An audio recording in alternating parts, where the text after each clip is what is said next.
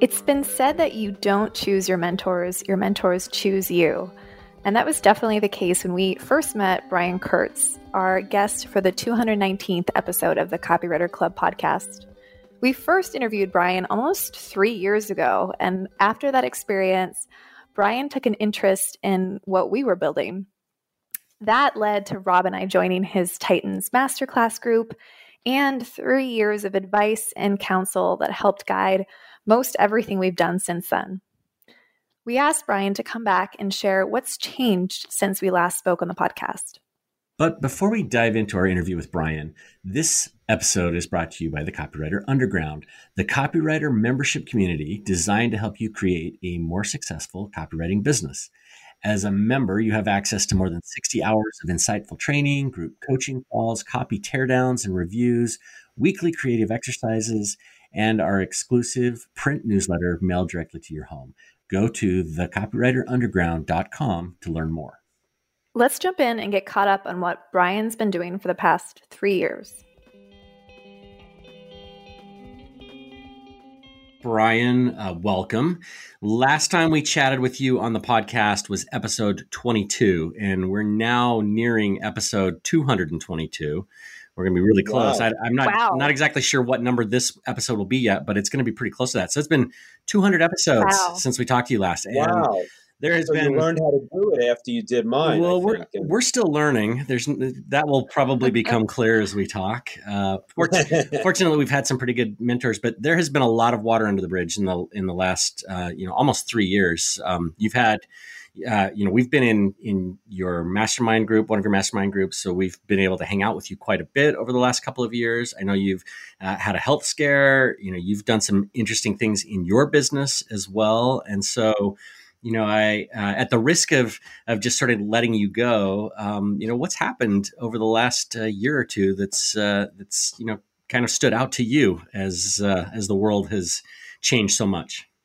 Yeah, I mean the world the world's a, uh, a, a crazy place, and and not just because of COVID, but you know, um, you know, it's it's COVID and it's it's I mean you listed them. It's the COVID, the recession, Black Lives Matter, the polarized politics, all of that. And frankly, you know, everything affects us um, differently. Um, you know, everybody, every every person's different. But I think the thing that, from from a business standpoint, I'm sure you see this too, is that what you know when when someone uses anything as an excuse to not do something, to to not take charge of their career or their life, it, it that's that's the most dangerous thing you can do.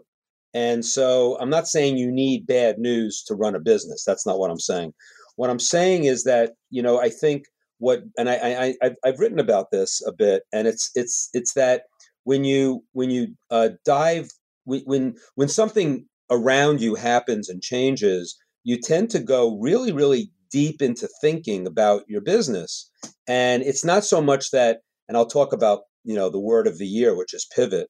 But you know the the idea of of moving off where you were to something else is not the measure. I don't think. I think the measure is more just thinking a little bit deeper about your business and either you know go further into you know lean into the stuff that's working um, lean out of the stuff that doesn't work and it's not so much that i you know some people have to pivot because you know if you're a dentist you got to do something because you can't get into people's mouths during COVID.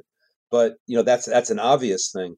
But I think for businesses like ours, you know, yours and mine, uh, information businesses, training businesses, educational businesses, it should always be pivoting. It's it's a lifelong pivot, and so you know it's it's been a strange. You know, the last year has been crazy. Um, the last two years have also been crazy. The last you know forty years have been crazy. So um, that's a really weird way to answer that part of the question. but I, I, think I think it's like it's not just more of the same. It's it's it's basically um, it, it's always cumulative. It's oh, it's the difference between one year's experience for 40 years, or in your case, one year's experience for 20 years or 20 whatever how many years you've been in the business versus a cumulative 20 years or 40 years where you're building on every year from the the wins and the and the and the education. I never say you lose; either you win or you learn. And so, um, and you know, the the longer I'm alive, which is you know, I'm still hanging in there pretty good. Um, you just it's it's it's a wonder to to see how much you can add on to what you already had, and it becomes you know one plus one equals three. So that's the broad base. As far as specifically, um, you know, I'm doing basically the same thing I was doing, you know, when we probably had the first um, the first interview with you guys. Um, it was, you know, an education business. I had a mastermind. I, I launched a master class, which was lower priced, and you guys were in that, which was great. Uh, now I have Titans Accelerator, which is, you know, more of a, a virtual. I think the one thing I did was predict COVID, by the way because in December of last year, I launched the Titans Accelerator program, and then COVID hit, and I already had a virtual mastermind on Zoom. So, like, I I I, knew it was going to happen, and that's why I did it. Um, well, not really. You're, yeah, you're um, a savant, Brian. yeah, I'm a savant, right? Nostradamus. But but the thing was that I I, had wanted to do it for a long time, and it goes back to what you know. David Deutsch always says there are two times now and not now and the fact that I made now December last December was was critical because you know I could have launched it you know after COVID, but it, it would have wouldn't have been as as great because then COVID came, and then I was able to deliver on my book, which is over delivering, where I would do you know the the the the accelerator program was going to be one live call with me a month, among other benefits and I ended up doing weekly calls because I had nothing else to do. I was home. And what's the big deal? Another Zoom call. Great. And I can record it and I can send it out to everybody and get guests. And all of a sudden I had I had Titans Mastermind inside Titans Accelerator monthly, but weekly.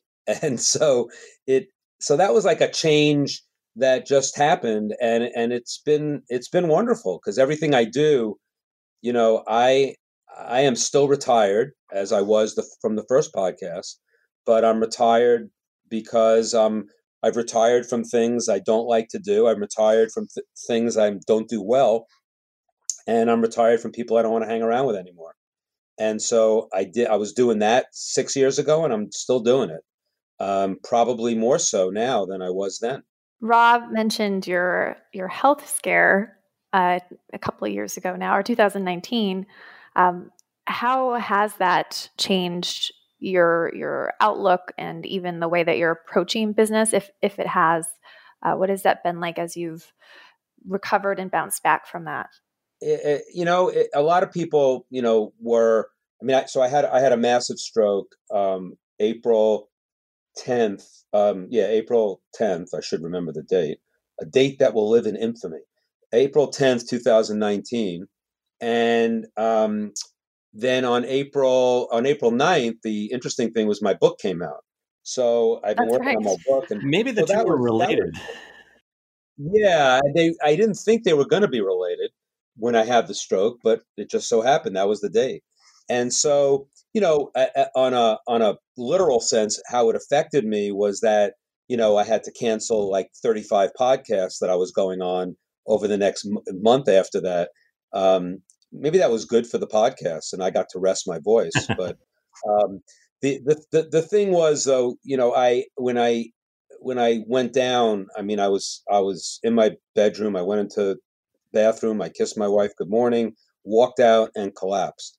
And while I was on the floor, I wasn't thinking very much, but I remember like my my the whole my whole right side was was sort of uh, paralyzed, and I I tried to lift my arm, and it was like it was like a hundred pound weight.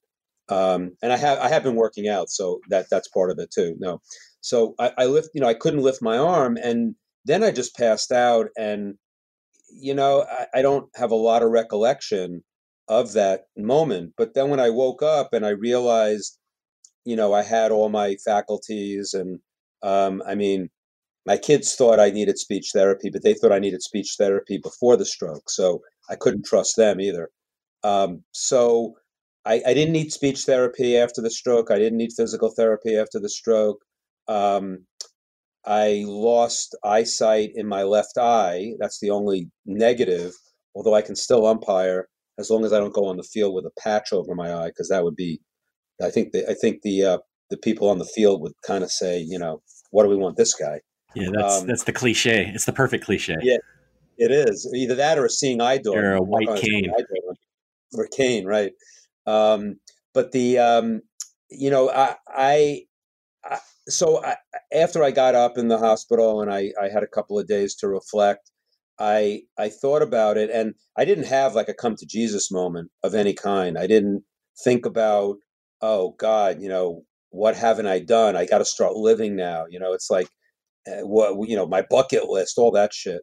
And I didn't have any of those emotions at all.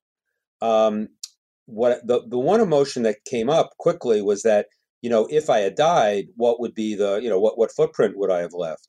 Because, you know, we all leave a footprint, you know, and, and it's, uh, it's funny because I'm, I've always been obsessed with, um, obitu- reading obituaries. I've been obsessed, not, not that I have a death wish, but I, I, you know, when, when my favorite, I mean, it's been a, horrible month for baseball, uh, baseball players from the 50s, 60s, and 70s who passed away. And I'm a huge baseball fan and watching my whole childhood is is passing me by as each of these guys are dying.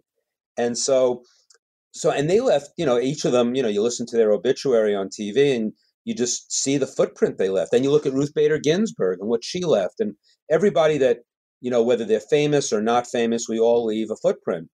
Um, and so i thought about it and i said ah, you know I, I i had a good career and i i I, I had a and now I have a book. I have two books, but Over Deliver was you know the the more important book to me because it was more of my opus of sorts and but it didn't give me the satisfaction as my footprint and then i thought about interestingly the the the website that i developed for the book which was overdeliverbook.com and on that site um, where you know you go there it's one of those sites where you buy the book you you actually go to the site you go buy the book on amazon or barnes and noble you come back to the site and you download you know all these bonuses you know courses and and and pdfs of books and and interviews and all this stuff swipe files.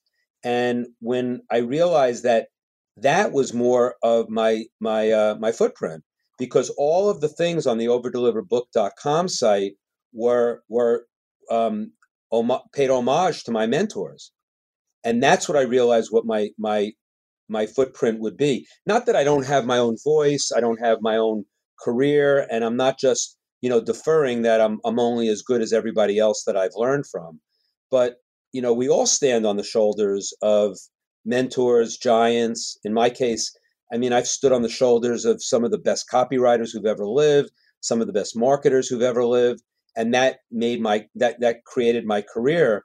And then as I was thinking about that, the site was my was my kind of my footprint, and that that was because it was an homage to my mentors. I went a step further, and I I, I thought of the movie um, Coco, which is I don't know if you've seen it, but it's a Pixar film, um, and if you have younger kids, you might have seen it. Yep, it's great and show. Great. So I've seen it. It's a great movie, and uh, it you know you think it's for kids, but it's not and and it's it's about um, it's a Me- it's Mexican Mexican film, and it's about Dia de Muertos, which is you know the Day of the Dead in in Mexico, where they spend I think it's in November, and it's like two or three days where they just honor the dead, um, not mourn the dead, honor the dead, and so and and without giving away the, the the, movie, I'll tell you that you know what the the premise is that your the fi- your final death is when you're no longer remembered you're as long as you're remembered, you'll always be alive, so to speak. And so that really hit me as well because um, I did my part in a big way with my book Over Deliver, where you know I had 500 acknowledgments, which was crazy, but it was important to me to acknowledge everybody who has been a part of my career. And then I had the site for overdeliverbook.com. And so all of these people now have like another I was going to say another year or two of being remembered because some of them are getting forgotten. Not not some of the people on the site like Dan Kennedy or Perry Marshall, um, but there are people on the on the site you know that I I publish their books as a PDF, Dick Benson and Gordon Grossman, who, you know, made people listening to this this podcast might not have even known these two guys. And now I just gave them, I'll say, I hate to say it this way, but I gave them a lease on life by putting them in the over deliver collection, this this bonus collection, because now they're gonna be remembered and they won't have their final death. And so that's that was the thought process after my stroke. I mean, I know it's uh, I, I, take a long time to answer every question. So we're we're um, used to that with you, Brian. We we're yeah, I know you. Yeah, we're we're up for that. Um, but but that was the most. I mean that. But uh, you know, it's that was the most um, meaningful thing. And then you know, I did go like six months, where five months, where you know, I wasn't a basket case by any means, but you know, I was I was not. I didn't know when I was going to get back to full strength, and I it was it was it was difficult. Not so much you know, for the physical, but the emotional toll it took on me. And then I just targeted a date in the future. So that was April, and I knew I had I had to cancel my mastermind in in May that of, of that year of 2019, and I targeted my September mastermind that I would have my event, I'd be good, and I you know I, I'd have a really great event. And by targeting a date in the future that was tangible, I think that's helped me get out of it too. So then I started my Back from the Dead tour, where I did I did uh, I did um, uh, September Mastermind. Then I went in October. I spoke at um, at Info Summit for GKIC, and that was my first time on a big stage. And then in November, I did like two weeks in Arizona, where I was a speaker on a believe it or not a copywriting panel uh, at Genius Network, and then I did my event, and then I also spoke at LaunchCon for a thousand people. And uh, after I got back from that, I was exhausted and relieved at the same time because I, I was back. But that was basically the journey, and uh, you know, um, I was going to say everybody should have a stroke so they can go through that. Yeah, I, am not. I'm not sure I agree with that, uh, but yeah. I'm, I'm, kidding. So, so Brian, um, you know, you you mentioned standing on the shoulders of giants and and the Back from the Dead tour, and you and I were talking a couple of weeks ago, and uh, we're kind of talking over this idea that you're one of a handful, maybe only three or four people who, you know, have worked with the the great direct response marketers of the 60s and 70s, as well as the the next generation that came behind them, you know, in the the 80s, 90s, and 2000s, and you're working with people today, which you know again I think is an amazing thing. So you've had this really broad wealth of experience in in who you've talked to, but um, I wonder if I can just ask you, you know, with the you know honoring the dead um, or extending you know the memories, if you wouldn't mind just sharing maybe one lesson that you learned from from copywriters like you know Jim Rutz or Dick Benson or Gordon Grossman that that you mentioned. God, there are so many. Um, you know, I, it really is. I mean, I, have got, I've got quotes, as you know, of from all of them, um, and I follow them still, even though whether they're here or not here. But you know, I, I one of, I mean, one of the big lessons. I mean, I have two on my wall right now. One of them from Gordon Grossman, who wasn't a copywriter. He was more of a. He's the guy who was the architect of the Reader's Digest in the '60s and '70s, and then he became a consultant and he was my consultant. And he had a quote that said, First find out if you have a business. Now that sounds really basic and doesn't make sense if you don't if I don't explain it, I don't think. But it, it's it's so powerful because it's it basically and, and and and so important for the marketers of today because today because everything is so fast you can get you can get online you can do an email launch you can do you can create a product so quickly and get an audience so quickly. And you want to try to do everything at once. And first, find out if you have a business isn't that you have to go slowly, but you have to go methodically. And you have to decide okay, I have a product or service that I want to produce. And what's the minimum I have to do to prove if there's a business there? So, what, what are the, you know, how many names do I have to go out to, whether it's email or direct mail or anything? what what is how many packages or promotions or variations of a VSL do I have to test to decide if I have a business? And I see, you know, I, I, I use that one a lot because a lot of a lot of marketers today try to do everything in their launch or early on and they they kind of get tripped up on not you know doing not doing a little bit more methodically. So that's a very important quote. And combined with that was dick benson who was my direct mail guru who had a quote that is as important which is you have to believe your numbers.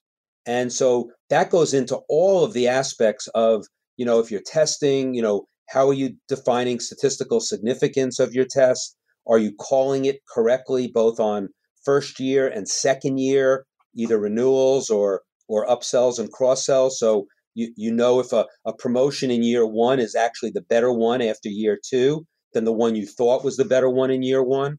And all of those permutations of of of the numbers and and it's funny because I was an English major, so I am not a math person or a statistics person, but I become a slave to my number. I became a slave to my numbers at boardroom, and now I'm a slave to numbers when I'm coaching somebody or I'm working with someone in one of my mastermind groups to really understand how their how their numbers, you know, not just response rates, response rates, P&L, P&L first year, second year, third year, all of that kind of stuff that I was ingrained in me um, was so important.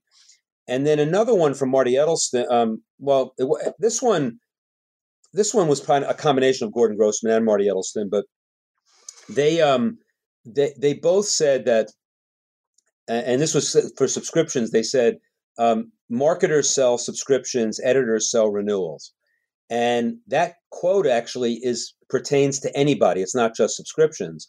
So I could say it a different way. I could say marketers sell um, sell the first product. Uh, editors or inventors or innovators of the product sell renewals and the additional products. So there's a linkage. It's sort of like it's a linkage between acquisition and and retention, which to me is like everything in in marketing.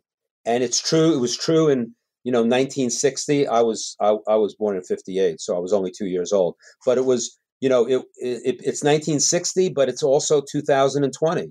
It's all about you know the lifetime of a customer that's with you how long they stay with you how much they buy from you how you know and and so that to me is such a universal and if if you not if you're not um uh combining i always say you know people say oh you got to go after cold traffic you know marketing to cold traffic is the only way to grow your business and i say it's important of course you got to get new blood into your into your market, into your database, into on your list, into your online family, whatever, however you define it.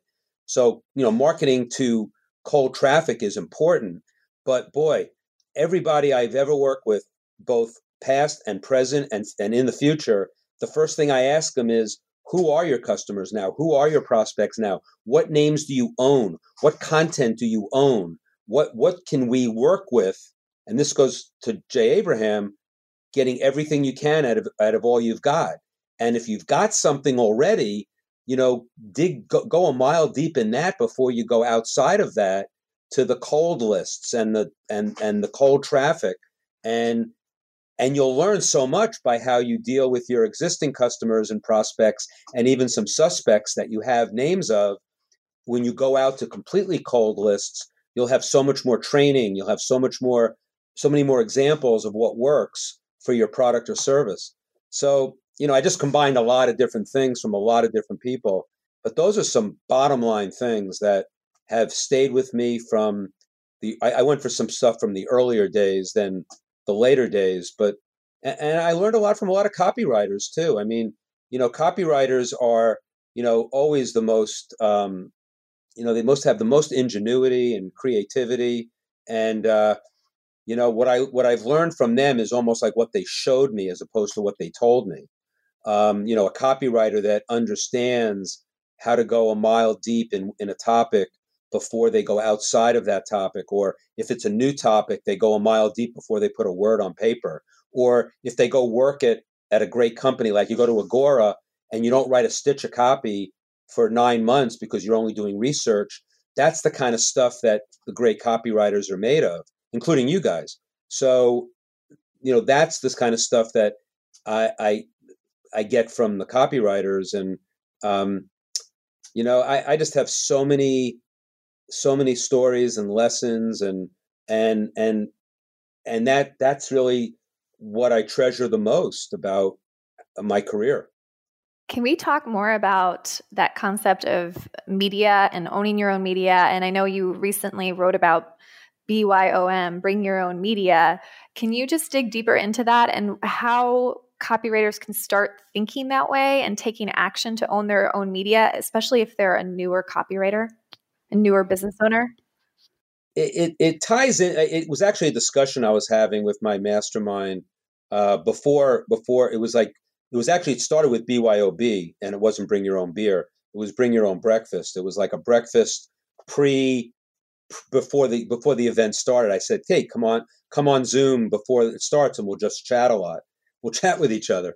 And so we got we got into some chatter, and so someone from Agora was on on on at that time, and you know they were talking about um, this idea of you know being the media, like, and and I I I let him I wanted him to explain further, and this is the exact opposite of of always being obsessed with marketing to cold traffic.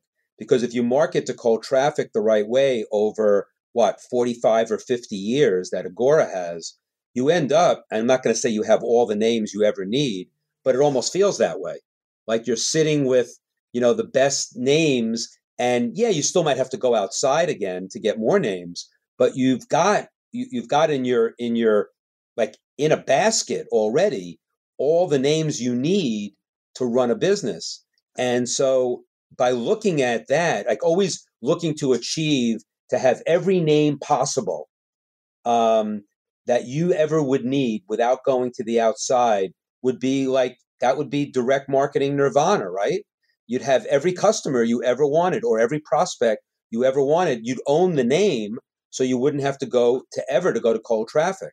And of course it's it's not a real thing because no one can own every name, but Agora is close in the financial area, not not that close, but closer than most people. So that was the concept. And then we went on and talked about, you know, from a copywriter standpoint, um, you know, a copywriter has to know the audience first. They, you know, you look at every quote from Gary Halbert to Gene Schwartz, you know, it's always about the list. It's always about the audience. You know, they were they were magicians, right? They were they could turn they can turn copy into money better than anybody in the world. But they knew it was going to be so much easier if they really understood who they were writing to, who the audience was at a very, very deep level. You know, it's the old quote from Halbert, you know, it's not about the brilliant burger, it's about the hungry audience. And so that it just it, it's accentuated when you're marketing for a long time and you have what I call marketing stamina that you have a, you're you're in the business for a long time and you start really understanding who you're marketing to even deeper than you did 6 months ago or a year ago and that knowing those insights and also segmenting within those insights of what you know what a three-time buyer looks like versus a one-time buyer and why they're a three-time buyer and why the third purchase was $15,000 versus $1,000 those kinds of things, when you dig into that and what they paid $15,000 for, would give the copywriter such insight into who they're writing for. It's almost becomes a one to one when you have tons of names. It's sort of it, it, it, sort of doesn't make sense, but it makes perfect sense. I have all the names, but I'm still going to look at them one on one almost. And, and that's the concept of of being the being your being the media or bringing your own media to the party. Um, and for a copywriter, I don't know of anything that could be more insightful and important to them. Um, in, in, that, the the other thing that came up in that same uh, bring your own brec- bring your own beer, bring your own breakfast, bring your own media was uh, bring your own pivot because pivot is the word for for the year. I mean, everybody's pivoting mostly because of COVID or any and, and other reasons, but and and so it became a really popular word. And as we were talking about it uh, with the with a bunch of different seasoned direct marketers, they were really it wasn't so much that they were they looked at themselves as pivoting from one thing to another, but the interesting things, and I, I think I mentioned this already, that by by all of these things going on in the world, it just made them think deeper about their business. And what looked like a pivot from the outside was just them being super creative once again. Most of them are entrepreneurs, you know, and and so maybe it was, and for some people, it made the pivot was like a forced creativity, which meant they weren't being as creative before. Um, and it made me also think about when you know when when people say email is dead or Facebook is dead. And you know, I remember when with direct mail, it was always direct mail was dead. Um, none of those have died, and they're all alive and well. And the reason is that you, you know, it it, it is always, um, you know, it, it you know when when postage costs went up every couple of years in direct mail, they thought it was the death knell for direct mail. And all I thought about was, you know, I think there are some creative things that we're going to have to do, as opposed to I'm I'm pivoting to a whole new business because direct mail is too expensive, and so that those kinds of things. Um, and so that, but the, but the be your own media was something I didn't expect uh, to come out of that conversation, and it started with what if Agora owned all the names, so to speak. Um, and then I saw some niches that did it too, like Robin Robins. I think were you were you at the event in Cleveland with with Robin Robins? Yeah, she was amazing. She's amazing. But her thing, I think I said it at the event after she finished. I said, you know, Robin, she she she uh, caters to IT professionals. So that you know, they it, it's a defined market, like independent IT guys and and gals who service companies for their IT and it's like 48,000 people in the United States or something like that. Maybe it's more. I it wasn't 100,000, but let's say it's 48,000 because that's the number came into my head. And so basically it's like a compiled list of these 48,000 people and she's just she's just romancing them and she is um, luring them with all kinds of offers and she turns the compiled list of all the IT guys and gals into a response list and she finds the ones at the top of that market to pay her the, the highest price that she can charge and give her give the most value which i think is her her her producers club which you know they pay her i don't know $15000 a year. And she's moving people to that on a regular basis. And in her case she basically does own all she does own the media she's not looking for new lists per se. She'll find them once in a while but she's almost just trying to find new ways to romance the list that is it's a finite it's it's finite. It's not an unlimited list. And and so it's a fascinating thing when when you look at, at at business that way. And the more narrow you know being totally dominant in a narrow niche is is always the way to be if you can Okay, let's stop for a minute here and just recap a few of the things that Brian's been sharing with us. I think there's a lot of stuff that we could definitely jump in and talk about, um, and maybe we can just hit, you know, on, on two or three things. But one of the things that jumped out at me when he talked about it are uh, is when he said there's really two times there's now and there's not now and when you know it comes down to doing something you can either do it now or you can do it not now and too often we make excuses for not doing things, not getting things done, not taking action, not moving forward. And I, I just I wanted to call that out because it, it's sort of a, a, construct that we can use, you know, for when are we going to do the thing that's important to us? Are we going to do it now? We're we going to do it not now. I want to do it not now. Yeah. I like how that sounds. Yeah, what also stood out, um, you know, so much from the conversation with Brian but uh, the concept also of retiring and how he mentioned that he has retired from the things he doesn't want to do anymore. And he has retired from hanging out with the people that he doesn't want to hang out with anymore. And I was just thinking about that. And, you know, I think we can all take the concept of retirement as entrepreneurs. That's that's the benefit of what we're doing. And that we can view our time as a freelancer and entrepreneur as a retirement of sorts because we get to now retire from the things that we don't want to do and retire from the people that we don't want to hang out with. And we have control over those aspects of our life lives in a way that we didn't previously um, most of the times, especially if we're working for someone else. And so it just was a kind of a a nice um, mindset shift for me about looking at what I'm doing now is like, hey, I kind of am retired because I get to choose what I do with my time, um, even though I'm actively earning money like Brian is in, in his retirement. Yeah, I like that concept as well. And as entrepreneurs, you know, when we own our own business, there are things that we do early on in our business that we can retire from as well uh, if we're doing the right thing. So, if we're building our authority, if we've built a platform or if we've created the kinds of relationships with clients that we need in order to get referrals, maybe at that point we can retire from cold pitching or from, you know, outreach uh, in other ways that might not resonate with us or that, you know, we might not love that part of the job. And th- that's the cool thing is that as we build these businesses the way that feels comfortable for us, we can retire from the stuff we don't like doing and lean into the stuff that you know drives our business and that we do like doing. It brings brings joy to the things that we do. So, what do you want to retire from, Rob? Well, I definitely want to retire uh, from cold pitching.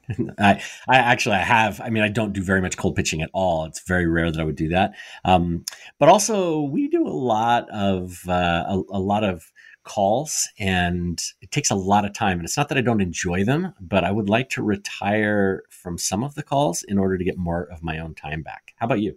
Yeah, I, would say same. It's um, retiring from the busy, busy, busy, crammed schedule that we've had uh, the past few years. And so I think it's just thinking about what we're offering and how we're working with people and how we can do it in a way that might not take back to back calls in our schedule three days, you know, at least three days out of the week, sometimes more than that. Yeah.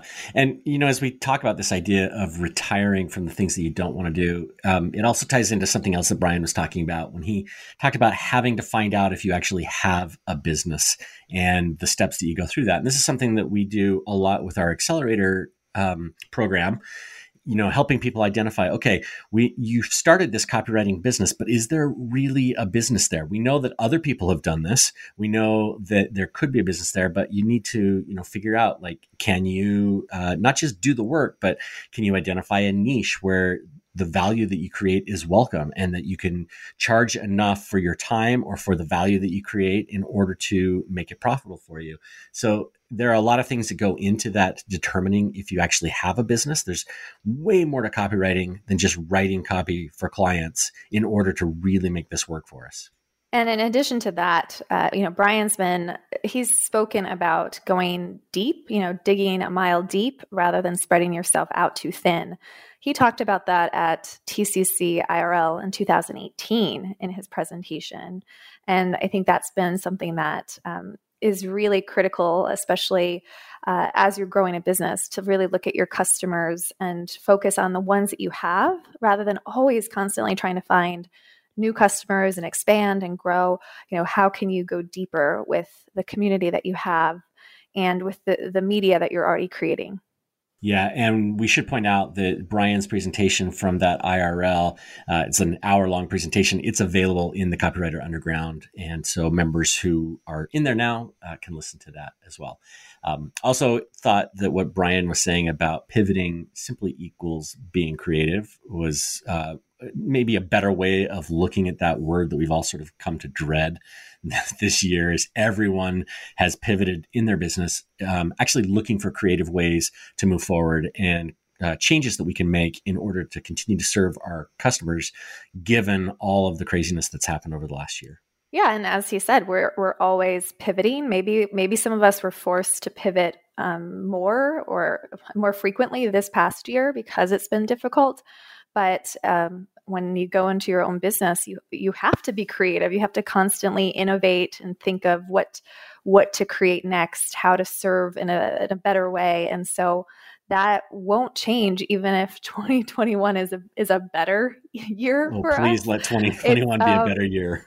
yeah if it's a better it's we still will need to operate that way and be creative in our business to to zig and zag as needed. Yeah exactly. I 100% agree with that all right, let's jump back into our interview with Brian and talk a little bit about the successful pivots he's seen businesses make over the past year.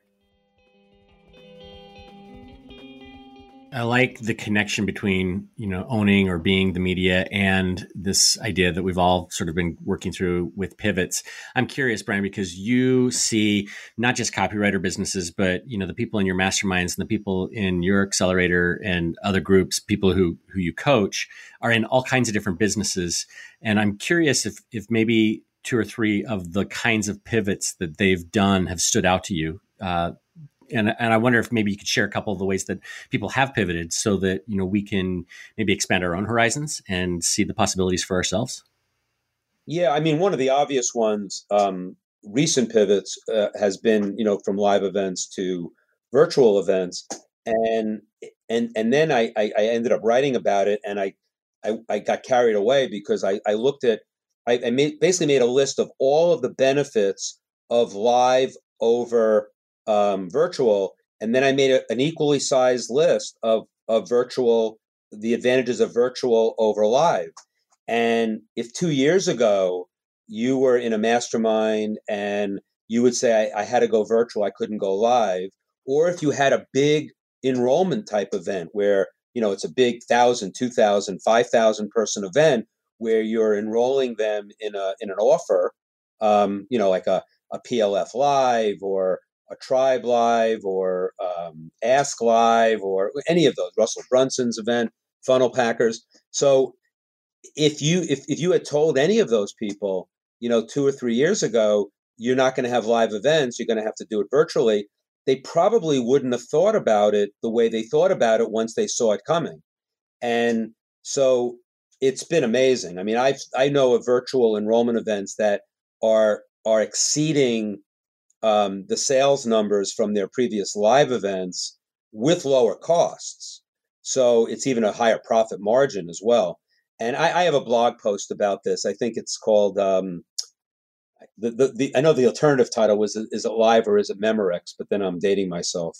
If anybody doesn't remember those commercials, but the I think the title was uh, um, information, inspiration, or just lunch and it was all about and i and it, it's it's an interesting post just where i just kind of listed all the things. So that's a really big one and again it wasn't just that the people that are doing the best at it were the first movers. The ones who didn't have to do it but they did it anyway when they saw something on the horizon.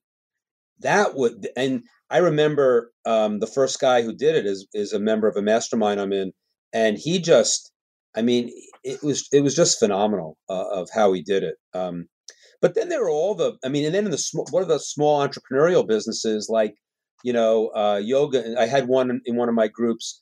Um, he's a, a qigong, a um, martial arts specialist, and you know, he his business was like nowhere because it was all it was all done in person, and you know, that was a real pivot for him because he didn't have the resources that, you know, the companies I mentioned before have to go from um, uh, live to virtual.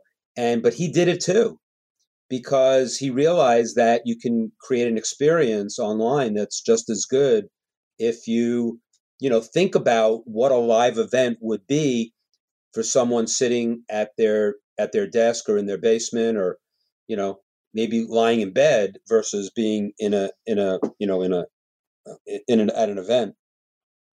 So that was that was one really big one. But there's you know there there are so many um, i call them clicks on the dial which is how you know hot seats are done.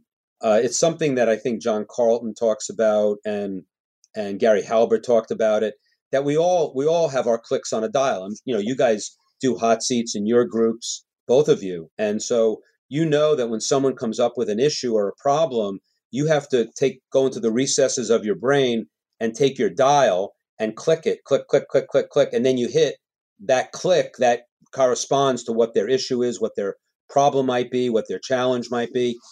And it's funny, the same clicks are coming up even during a time of pivoting, if if you call it a pivot, because they're talking about, well, I was I was marketing to this big group and I couldn't get to them, you know, because I because of COVID and this and that. And I I said, well, why are you going to such a wide group? You can get to a narrower group that's more targeted and you don't need. And I don't. I don't remember the exact example, but it was so, it was a group that you could get to even easier online than you could, you know, live, and they could just go narrower and still make more money or at the same money.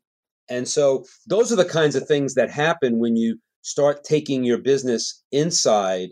It's it's sort of like you know you say everybody says think outside the box. I think David Deutsch says think inside the box because your box is way bigger than you think. Everybody's box is way bigger.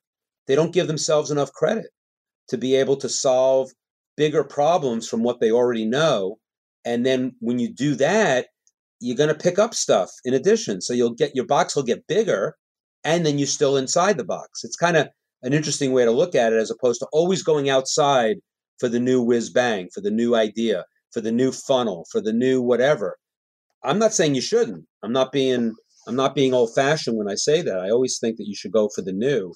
But we all have so many assets at our fingertips just by being in business, by by being alive and mindful of what's going on around us, the with the with the again, the people that we're standing on the shoulders of, our peers. Um, you know, when you guys were, were doing your copy accelerator and figuring out the levels of your program, you were, you know, we spent a lot of time on the phone talking about, and I didn't have all the answers, but I had a lot of experience with it. And I was able to give you a lot of choices, and some you took and some you didn't. But that's the way to do it because, you know, you get the experience of so many other people, but you were inside your box. You weren't going outside your box. You knew what your box was, I think. So, um, and I call it the lifelong pivot. If you're an entrepreneur, you're in a lifelong pivot, always. I'd like to hear more about your membership. And, you know, we're members of the Accelerator. It's relatively new, right, in the last two years. And um, what have you learned from running a membership? Uh, what What's worked well as far as retention? Uh, what mistakes have you made as you've been building this membership?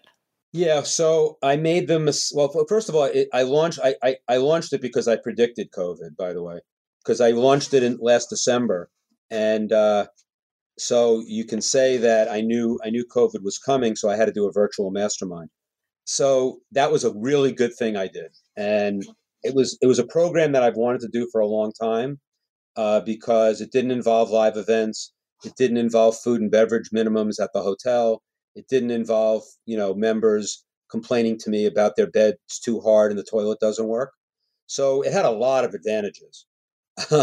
besides that. Did somebody actually complain about the bed being too hard? Or are you? Are you... Uh, no, they did complain about the toilets. Um, I did it at the J House in in because it has these these space age toilets right. that you know they, they they they lift when you when you stand there if you're a man, um, and it lifts so that you don't have to lift the toilet seat, and then when you're finished, it flushes on its own and all that.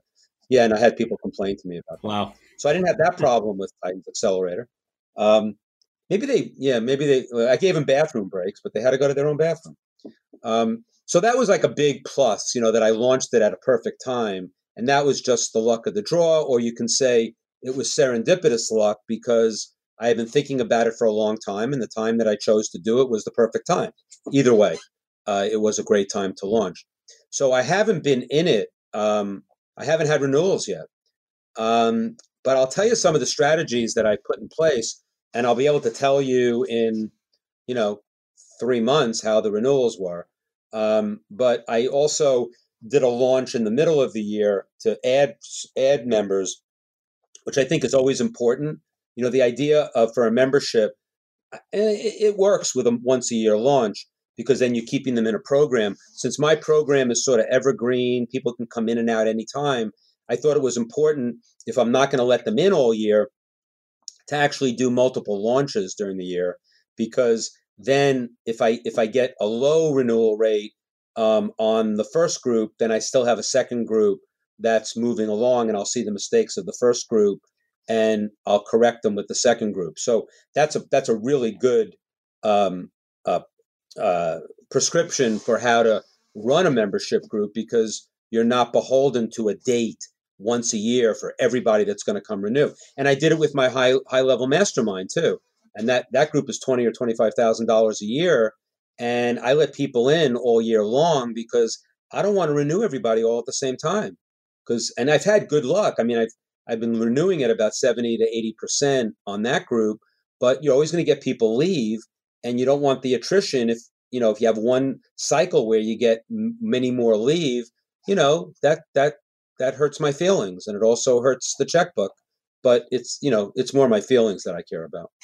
Um, but then uh, on, on accelerator another thing that I, I a mistake that i might be making I'll, I'll know in a few months is that because of covid i my, my offer was one monthly live call with me with hot seats with guest speakers whatever and then there was another call which was a live a live interview then there was stuff from my vault you know different swipes and and presentations from the titans mastermind so i had it all dialed in. I was I, I send out a USB every month. I think there has to be physical product, is my opinion, because if it's all digital and it's all in in the ether, they're not going to think about it the same way as if they know about all of the ether and they and they see 12 USBs in plastic cases on their bookshelf. They'll see the value of that, that they can go back to that anytime. So I, I knew that was going to be some of my renewal strategy at the beginning. But then I got carried away on during COVID and I started going from monthly calls to weekly calls. I mean, I figured why not? I'm home anyway and I love doing it. I mean, again, I'm retired. I'm retired from things I don't like to do, things I don't do well, and people I don't want to hang around with. So I'm doing hot seat calls and guest calls and I'm having a blast with, you know, anywhere from 40 to 100 people on a, on a live call I mean, what else am I going to do? Watch, you know, I, I can only watch Netflix, you know, so many hours in a day. So I over delivered on everything in the program this first year. And the problem with over delivery, of course, is that, you know, what are you doing for me next time? And so I'll see if that's a problem. I mean, it might be. A lot of people told me it might be. A lot of people agree. A lot of people told me I shouldn't have titled my book Over Deliver because it it it basically uh, tells people that oh if you that it it basically encourages people to over deliver and therefore they're going to get in trouble at some point when they no longer are delivering as much as they did last year or two years ago or whatever. I don't really buy that. Um, obviously I, I didn't change the title of my book um, because i believe in over delivery not just in terms of the benefits in a membership program. I believe it as as a way of life. You always need to over deliver to all of the people in your life whether you know your family your friends your friends who are you know podcast hosts and i don't know if i'm over delivering here i'm certainly over talking but um you know it, it's it's really a um a, it's really a philosophy of life whereas it, it's not transactional i guess is what i'm saying. And so you know and then i use the quote you know people don't people refund transactions they don't refund relationships. So my goal is to develop and i'm trying to develop as much relationship with as many of the 225 people in titans accelerator now. I can't do a lot of one-on-one but i do a lot of email with some of them. And um, you know i know who i i, I know the the hundred that are already going to renew. I mean it'll be a no-brainer. And then i did a couple other things for the membership program. What I did was like there was a program that I really wanted them to be interested in. It was Stefan Georgi's uh, copywriter um, training, RMBC, and I'm I'm a fan of Stefan's, and he's in my mastermind, and he wanted me to be an affiliate, and I said, well, I don't really want to be an affiliate because I don't take affiliate commissions. But what about if I anybody who if I if I tell them anybody who um, who who takes the course I'll give them a $500 discount on their renewal. So now I'm forward pacing their renewal for the next year. Um, and so, and, and, you know, I had about 20 or 30 people take the course. Um, and now, you know, I know those people are going to renew because it was a, you know, they're going to get a nice discount on their renewal. I mean, it was a different kind of way to do it, but it, it, I think it, I think it was effective. The other one I did, and I just this right out of my pocket, really, is that I wanted them to donate to Charity Water, which is a um, a nonprofit that I really believe in. And anybody who donated at least forty dollars a month for a year, um, which is four hundred eighty dollars, which I don't see a penny of, um, I would just discount their renewal two hundred dollars. So you can see that I'm, I'm, I'm, I think the whole idea is how can you forward pace to the next year in year one while you're over delivering, I guess is what I was trying to do. And, um, you know, so far so good. I mean, I think I've, I've kind of cornered, you know, a, a, a lot of people that they really don't, they can't afford not to renew. You know, it's, it's so cheap as is. And now they've got a discount to boot and they can stay with me for another year and that's going to be my pitch you know um, and even the ones paying full price should stay with me because i'm a good guy let's break back in here and talk about a couple of other things that brian has been uh, mentioning so you know one of the big pivots that people have made is the switch from uh, in present, you know, events, that kind of thing, um, or even, you know, meeting clients in person um, to virtual. Since we haven't been able to get together as people one on one, now we get together in rooms. And uh, I think, you know, I can speak for me, certainly for me, for, I think for you too, Kira, and maybe everybody who's listening, we have some serious Zoom fatigue. And it is, it's time for us to get back together at, at, at some point. Hopefully that'll happen soon. But just a, a great example, uh, again, of being creative with your business and ways that you know we have to change. Yes. And in addition to that, uh, we also are taking our event, um, TCC IRL, and we're going to go online as well this year. So we would love to get together in person, but we just uh, we just don't think that the vaccines are going to be out uh, in time to get enough people there. And so uh, look for more details coming very soon about uh, TCC IRL online. So what else stood out to you, Rob, in this part of the conversation? Yeah. So um, when Brian was talking about the clicks on the dial, uh, you know, the the way that we diagnose our clients' problems, um, that also resonates with me. Um, it's something that uh, I've heard, you know, Dan Kennedy talk about. We actually, I think, um, talked a little bit about this with Eric Bakey, maybe not in these exact same words in a previous episode, also, but just knowing that almost all of the problems that we solve fit into very specific kinds of use cases. And you know we it, it's almost like we have uh, our hand on the dial and it, you know it's like okay it's not problem a let's turn and click and over to problem b. It's not problem b click problem C. And, and if we're smart about the way that we approach business, we can have almost templatized, and that's not really the right word, but almost templatized approaches to fixing um, problems that all of our clients have. So, you know, we see this all the time. You know, client comes to us and they need a web page or they need a sales page or they need an email campaign. And, you know, immediately you start you know turning the dial. Okay what kind of an email campaign? You know are we talking about a retention sequence? Are we talking about an acquisition sequence? Are we talking about uh, you know a shopping cart uh, things left in your shopping cart sequence or a warm-up sequence? And so you know just sort of knowing what those clicks are and the potential things that we can do for clients i think can be really helpful in addressing their problems and helping them more quickly get to a solution Let's go back and finish up our interview with a question about what it would take to build a career like Brian's today. Brian, as I'm thinking about you know what I know about you, what you've been sharing, you know the the career that you've had, I'm curious. Do you think that you know somebody listening to this could could listen and think, uh, I want to do what Brian has done. I want you know I want to be the the Brian Kurtz of today. What would they have to do to build a career like that? Is it even possible? Oh yeah, I mean, I'm no magician. I mean, it's absolutely possible. Yeah, you'd have to want to do it first. I mean, I wouldn't. I wouldn't. I'm not going to say that everybody wants my career and wants what I did um, relative to today. So let's say, you know, let's say 2020 is relative to 1981 when I started. Um, different. Everything's different, obviously. But you know what? It's not that different. You know why? Because human beings haven't changed. Uh, and that's why breakthrough advertising was written in 1966 by Gene Schwartz. Every word is relevant, and some people who are buying it now have have basically um, expanded my universe to 20 and 30 year olds when they realize what a what an amazing book it is.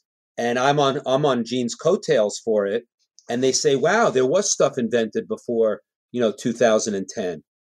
And so they will be in a position in you know we'll say you know in 2060 to be able to talk about what was going on in 2020 in a way that if they stay with it. So one one piece of advice, if they want a career that would be a parallel to mine, is they've got to stay with it. And when I what I mean by that, they have to stay with the changes. And I haven't I'm not I'm not a luddite, but I'm also not a technological whiz either. But you don't have to be. You just have to stay on top of it. You have to, you know, I mean, I'm lucky because I, I use my history to participate in certain mastermind groups, and then they let me into their mastermind groups, which are far more advanced in today's technology and and whiz bang marketing and all of that. And now I've got a front seat to all of the new stuff, and then I relate it to the stuff that I already knew, and now I've got a one plus one equals three situation where I've been able to build my career further as opposed to just staying pat. So that's a very important thing. You've got to stay with it because a lot of people who I grew up with in the 80s and 90s in direct mail, they kind of gave up when the internet came along and email came along as a marketing tool and and and display and SEO and Facebook and, and Instagram. They, they just gave up. Whereas and they gave up either by retiring because they were older than me. They retired because they had to retire because they couldn't make a living anymore, or they retired because they died. Literally, I mean, they were older than me. So, all, for all those reasons, you know, I just kept going. I just said, I think, I think everything online is the ultimate direct response medium with much faster feedback, and I saw all the benefits and not all the downside to it that a lot of my, my the people I grew up with did.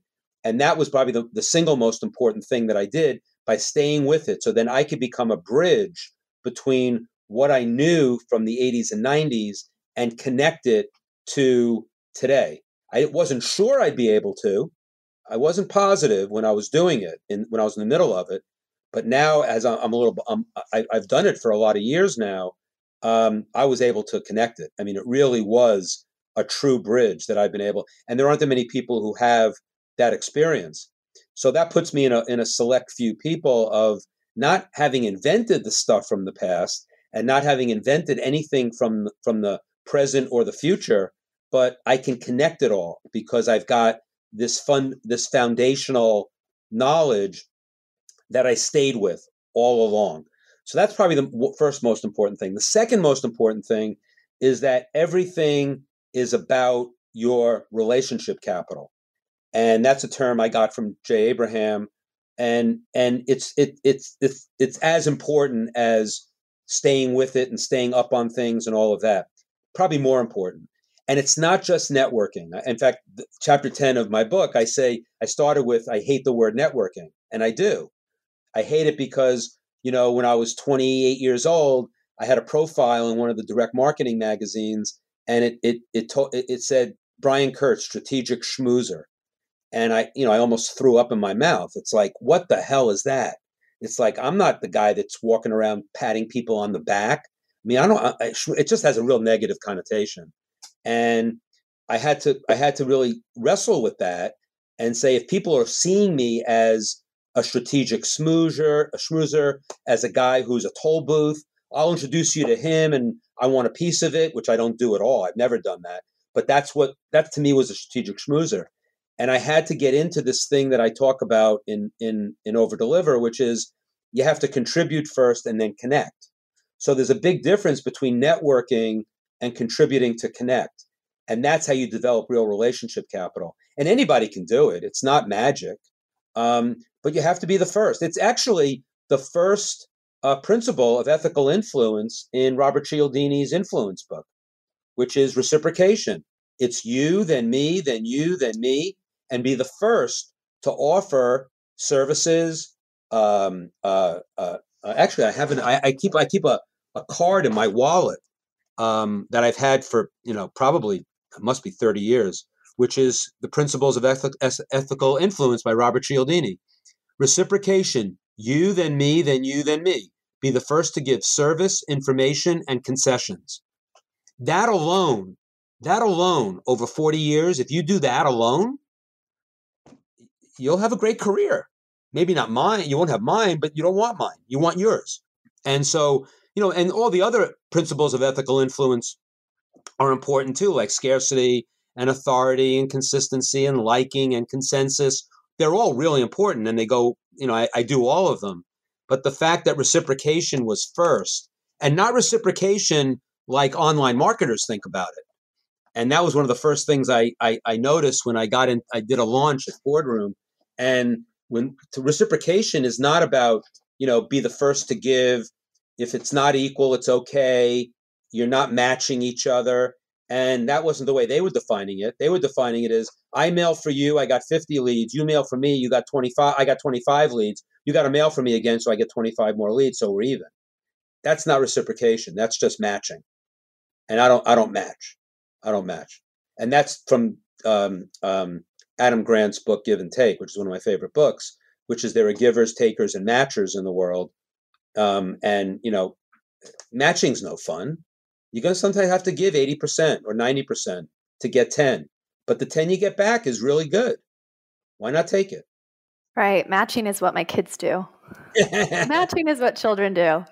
Yeah, but you know, a lot of adults do it. Adam Grant talked about it in in in in uh, Give and Take, and it's it's um, you know, I, I the way I describe it is I've never said in my career ever, uh, I'll, I'll meet you halfway. I mean, sometimes you end up meeting halfway if you're negotiating a price and it's, you know, 15,000 versus 25 and you meet at 20 and it's it's acceptable and that's just getting to a compromise. That's not really a match. Um, but it's it's like I it, it's like either you're giving or you're not. And you know, I will because I over deliver, I over give, and you do get burned sometimes that way. Um, but that comes with the that's the price of admission of being an over deliverer, being an over giver.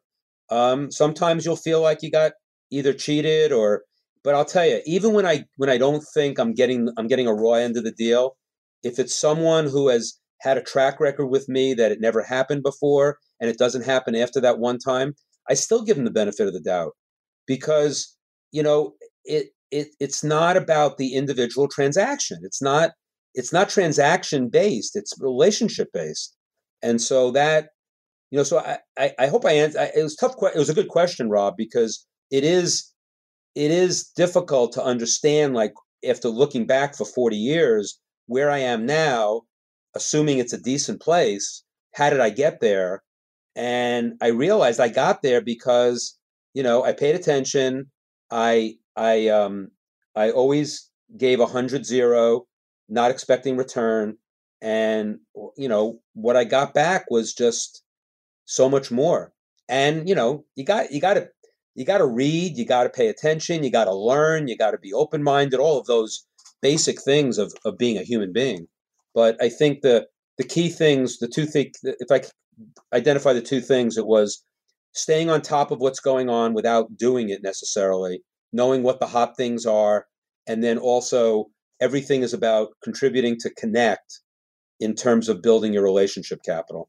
Because after, and, and then it, that ties into the ask from nowhere. I wrote about that also. You know, I get this all the time. I get people writing to me, someone I know, maybe they were a speaker at one of my masterminds, but they're not a good friend. I don't have a relationship with them. And immediately they're asking me, Will you promote for me? Will you do this for me? I have people on my on my in my online family that I blog to every week a guy a guy recently i mean I don't know who he is i just know him as a name on my list and he wants me to endorse his book first of all i don't even know who he is. I don't know what his expertise is.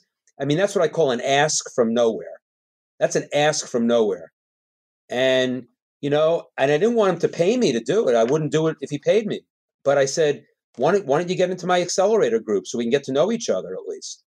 You know? And i wasn't selling them but i was how do I, you know, how can, and I would, ne- when I, I would, I don't make any asks from nowhere. I, I, I pride myself on that. But after 40 years of knowing so many people, I, if I do make an ass from nowhere, I'm an idiot. okay. Um, as we wrap this up, I have, let's see if this question even comes together. So we've talked about, um, you know, the year of 2020 and the challenges from this past year and pivoting and your you know your stroke and your emotional recovery and how challenging that was i'm wondering if you have advice for anyone who is dealing with something that could be health related too. Maybe it was a health blow, or maybe it's not necessarily um, a physical, but it's they're suffering emotionally, right? From or mentally from all the conflict and stress right now. What advice would you give them for the recovery, especially the emotional recovery that you mentioned, based off what helped you? Well, there's a bunch of things. I, I mean, I just had a call with a guy who had a he's a friend of a friend who had a stroke, and so very specifically to him because he was finding he was like six weeks out from the stroke, and he had a similar um, recovery as I did in terms of physical recovery. Like no, I mean he has he has some problem with one of his with one arm and one leg, but it looks like it's gonna it's gonna resolve itself. And so the advice I gave him, which I would give to someone else not having a stroke but having something equally disabling, whether physically or emotionally, is I said, you know, obviously you got it. Time time is a big healer. It's always going to be a big healer. Um, it's uh, you know, I I made the huge mistake of going to an event uh, about maybe six weeks after my stroke because I thought I was ready to go back, like full full time. And it was actually a, a great event. It was my publisher's uh, offsite mastermind with all their authors and everything. And uh, I went to it. It was in Brooklyn. It was, um, and I went. It was a two day event. I went there for one day. I, I I faked it through the whole day that I was in good shape. Everybody there knew about my stroke. They said, "I can't believe you're here." Blah blah blah blah blah. Maybe they thought I was looking like such a Martian that I shouldn't have been there, but I don't think so. I think I was faking it pretty well. And I, I after the first night, my wife was with me. I was at a hotel. I went upstairs. I said, I'm not going tomorrow, basically. And that was a very important thing to do because it, it, it, it got me to say, I've got to look out in the future, set a date, set a goal, but don't rush it. And everybody told me that to do it that way, but I could, I had to prove it to myself. So I would say that, you know, whatever you have to do to prove to yourself that you're not ready to make a big move, a big pivot, something that is life changing when you're going through something, whether it's physical or emotional, you got to give yourself some space. And I, this is coming from someone who was told this, didn't do it, and then realized after I, I, I ignored it that I had to do it. So that's where it's coming from. I want to give a little bit of context there. Um, in addition, you know, I think you got to have somebody to talk to, whether it's a shrink, whether it's um, a really close friend who always tells you the truth. And by the way, friends who don't tell you the truth aren't really friends. So hopefully you have a friend who will really tell you, you know, what, you know, where you are, the good news, the bad news, um, and be ready to hear it and be ready to hear it. Um, but that's the way you're going to, you know, if it's an emotional thing, if you're stuck in your business, if you can't make any money doing what you're doing, those, a lot of those things feel really weighty. You know, they're, they're tough, but you, you got to have somebody to talk to at a very deep level. And if you have to pay to talk to somebody, meaning, you know, a shrink, and don't go, and the first shrink doesn't do it for you, go to a second or a third. You got to find the right person to be talking to. It's not just talking, but you got to have somebody who's going to, you know, give you some feedback. Um, the friend is better. The honest friend is the best because, you know, you can hear some, some tough news from them. A shrink isn't going to do that as well because you know they want to get paid and they want to get they want you to keep coming back so there's that factor uh, working in. But definitely talk to somebody. Um, i also and, and and and setting a goal and giving yourself some time. And um, i think also and, and this is a tougher one that you have to you, you know once you lose your con- an entrepreneur who loses their confidence or their self-esteem in any way it, you know that's the killer right? You, you just can't it feels like you're never going to get back up again. So I would suggest you should journal every day. You should journal now. If you're not, I would say to everybody who's not going through a tough time, journal starting today and keep writing down something that good happened, even if it's the five minute journal. So you have three win, you have three three things that you're grateful for, three um, you know wins of the day at the end of the day, so that you have a document, so that when you go into a funk, you'll be able to go to that and, and remember to go back to that document and look at all the things that you can be grateful for. Look at all the things you achieved. I mean, you know, if you're in a good state of mind, you can find wins on the worst days of your life. I mean, I remember the day my father in law had a massive stroke and I sat in hospice with him. He was unconscious, and my wife and I watched him die in front of us. And I, I don't mean to be maudlin here, but that was I, I, I came up with three wins that day because I had to because I'm writing three wins every day. You know, I, I the wins were, were were wrapped up in what what he meant to me, how he was with his two daughters. You know, it was, but it was so meaningful. So then, let's say you know, five years from now, hopefully, I'm not in an unconscious, you know, uh, having had a stroke, but that I'm I'm sitting in a hospital bed having had an operation, feeling really sorry for myself, or I'm just miserable about something that happened with my business, and I'll go to this I'll have I'll have this written down and I'll have it next to me and I'll read it about the day that I watched my father-in-law die that I could be grateful for him and what he accomplished and what he did and what he how how generous he was. So I'm I'm just trying to give both sides like and so if you're in it right now, if you're in the funk right now, the first two things are easier to get to than start journaling while you're in a funk. But I think journaling while you're in a funk or after an operation or anything journaling is always in fashion. You got to write to yourself. You got to and and and be, you know, be honest. If you have to put yourself down a little bit, do it.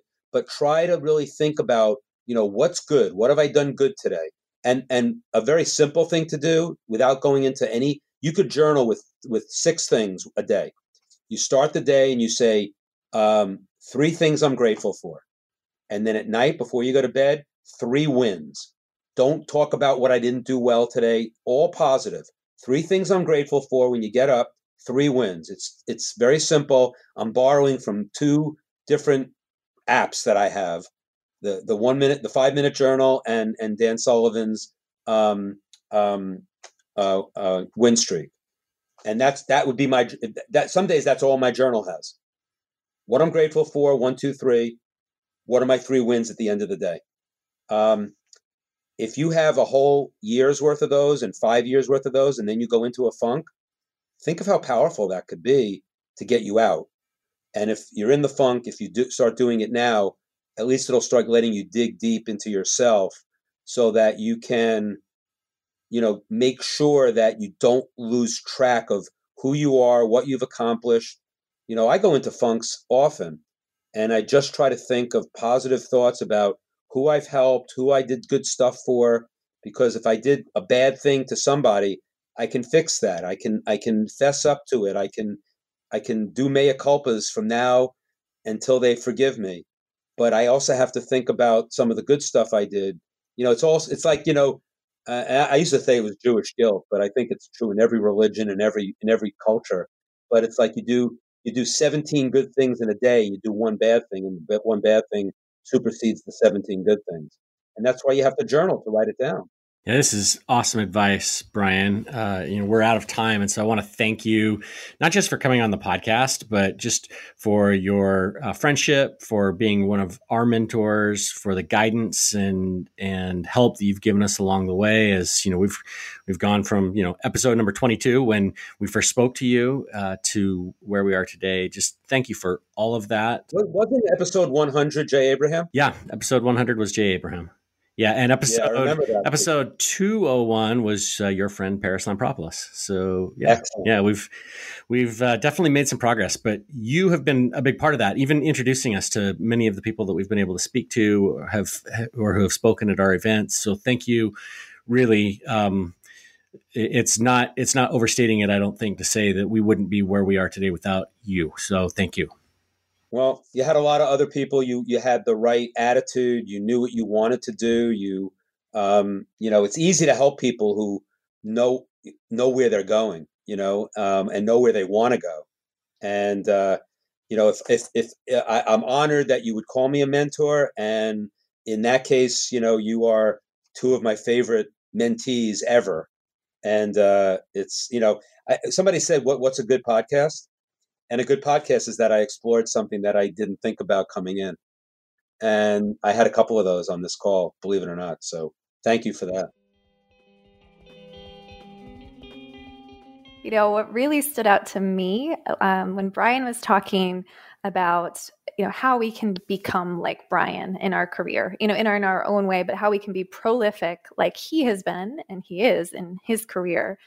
And the part that really resonates the most is what Brian said about sticking with it. Um, and his success came from not dropping out of the game when his colleagues were retiring or when they um, maybe were intimidated even by the changes in the industry over time and they left you know they left the game he he was there and he was continuing to learn. And we i mean that's what i admire the most about him is that he has continued to join new mastermind groups. He's in he's he was in like five of them at one point um, to continue to learn about what's working today so that he can combine that with his knowledge about what worked decades ago and have his superpower and add to the conversation. And I just think that, you know, we're talking about pivoting and changes. There's something useful about making small pivots in business or even big pivots, but to completely change what you're doing over time, I feel like uh, we hear copywriters talk about or maybe not even talk about, but leave copywriting, right? And move into something entirely different um, or get burnt out by it too. And I just uh, wonder, you know, if we stuck with it longer, could we have less competition? And and when you think about the copywriters who have been doing it for decades you know those are the a-listers. Those are the ones who are prolific. And um, and i just wonder how many copywriters today will stick with it and will be doing something somewhat related to copywriting 10 years from now. And i imagine the ones that will still be in the game and learning and um, hungry will be quite successful like brian yeah, I 100% agree with that. One other thing that really stood out to me is when Brian was talking about the givers, takers, and matchers. Uh, you know, that comes from the book Give and Take. And, it, you know, Brian didn't say this, but um, the book talks about how, you know, you, obviously you don't want to be a taker because at some point, uh, you end up, you know, with that reputation, like you're never the one that gives more. And and Brian is definitely a giver and over deliverer. But the book talks about how when you look at the success ladder and where people uh, end up, um, givers actually end up at the bottom of the success ladder um, which you know would make you think, well, maybe it's not such a good thing. And then when the researchers took a deeper look at the data, they also noticed that givers also end up at the very top of the ladder. So there's oh, this interesting, yeah, it's this weird distribution where um, you know if givers aren't doing it quite right, they end up down at the bottom. But when givers are giving in the right way, and Adam talks about this in his book, uh, which you know I, I, would read again. It's a really good book. Uh, but when you do it right, you also end up at the very top of the success ladder. So above the matchers and above the takers when you're looking to make sure that you provide more value than you know the the exchange might call for. That's really interesting. I feel like we need a masterclass on for the givers who are naturally giving how to be the right type of giver, the more successful giver versus the one that is at the bottom. Um, because it might it might be confusing for many givers too if they hear that you know how how can they be at the top rather than at the bottom yeah, well, and I think the one thing that's clear is, you know, if you're a, a matcher, so you've got to get exactly the value that you're giving, you're not going to end up at the top. And if you're a taker, obviously, you know, that's not the place to be either. And so, uh, how, however, we can all lean into giving more, certainly over delivering, as Brian likes to talk about it, I think is a really good thing for uh, for our careers and for everybody else around us. Right. And the great thing about relationship capital and that concept of giving is that we all control it and we control it in turbulent times. We control it when things are good and when things are bad and it's something that's a constant in our in our lives and businesses. So um, we can we can take advantage of that and and kind of think about that intentionally uh, as other areas or you know of our business are possibly trickier or not working as well Thanks Brian Kurtz for coming back to the show after three years to check in with us. As we've mentioned before, Brian has been a mentor and a friend as we've grown the Copywriter Club, as we've launched our event, as we started the Think Tank Mastermind, and so much more. We are just super grateful that he's championed us every step along the way. To join Brian's email list, and we highly recommend that you do this, go to briankurtz.net. He shares all kinds of information designed to help you be a better marketer, or find his book over deliver wherever books are sold. That's the end of another episode of the Copywriter Club podcast. Our intro music was composed by copywriter and songwriter Addison Rice. The outro was composed by copywriter and songwriter David Muntner. To learn more about how Rob and I can help you build a more successful copywriting business, visit thecopywriterclub.com. Thanks for listening, and we'll see you next week. Copywriters coming together to help the world write better copy and make more money. Kira and Rob's Copywriters Club can make you lots of money.